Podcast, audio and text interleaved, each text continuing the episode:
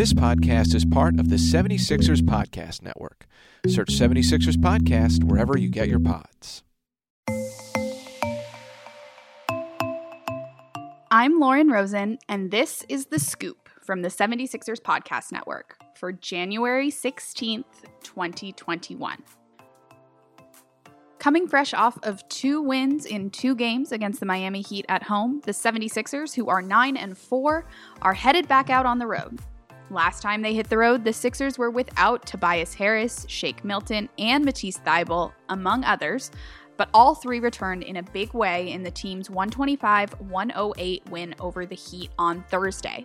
Now, headed west on a back to back with the Memphis Grizzlies Saturday and Oklahoma City Thunder Sunday, the team will have an opportunity to regain control of the Eastern Conference, as they currently sit in second place behind only the Boston Celtics, who are 7 and 3, and of course have played a few fewer games than the 76ers have. After a tumultuous week due to absences across the roster, mostly as a result of NBA health and safety protocols, the Sixers agreed there were positives to be taken into the rest of the season that they learned over the week that has passed. For one, Doc Rivers feels comfortable expanding the rotation for the foreseeable future. It's a it's a, a, a major major good problem, whatever sense that makes, because with COVID and just early season injuries, you're going to need to be deep. You really are. Uh, the fact that we are, uh, Isaiah adds another guy to that rotation. That's that's really important to us. From Isaiah Joe to Dakota Mathias to Tyrese Maxey, more than a few Sixers capitalized on their opportunities to play extended minutes with many teammates sidelined. The team's depth will now be key once again in Memphis Saturday, as Joel Embiid will be out with right knee pain, along with Seth Curry and Vincent Poirier, who are still in this health in the NBA health and safety protocols. Furkan Korkmaz, who has a left adductor strain, and Mike Scott, who has right knee swelling, are also out, while Ben Simmons is listed as probable due to left knee swelling as of Friday evening. Tobias Harris, who scored 18 points, four rebounds, two assists, and one steal in his first game back after a week away, sees exactly what Rivers sees when it comes to depth. You know, we, we've had depth since we started the season, and now, you know, we have even more. But I, I think, um, you know, I was on the bench today just thinking, you know, this uh, guys being out could be a blessing and a curse of a lot of teams. But the blessing of it is you see different guys be able to step up and be ready. And when their name is called, you know, you can trust them. So, you know, hats off. You know, we have a lot of guys on this team that put in the work on the on the regular, and um, you know, I'm gonna just give props to the rookies.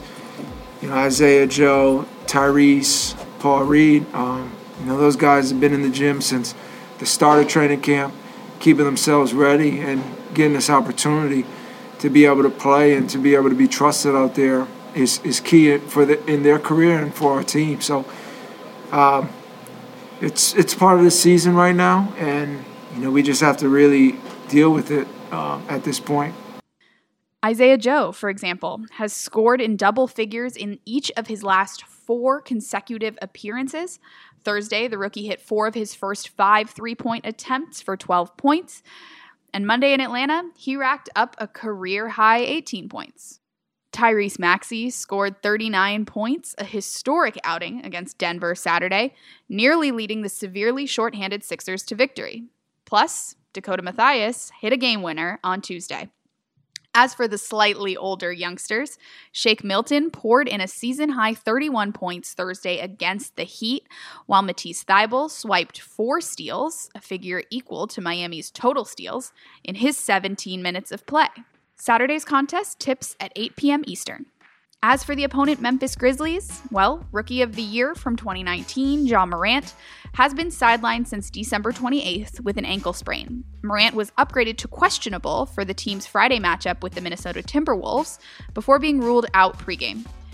Prior to injury, Morant led the team in scoring with 26.3 points per game and sharing with 6.3 assists per game, including a whopping 44 point performance on December 23rd against San Antonio. As of the time of this recording on Friday evening, Morant's status has not yet been updated for Saturday's game. You can catch the action on NBC Sports Philadelphia or listen on 97.5 The Fanatic. I'm Lauren Rosen, and this was The Scoop from the 76ers Podcast Network for January 16th, 2021. Look for a breakdown of tonight's game fresh in your feed first thing tomorrow morning, and be sure to subscribe for game day previews and recaps all season long. Thanks for listening.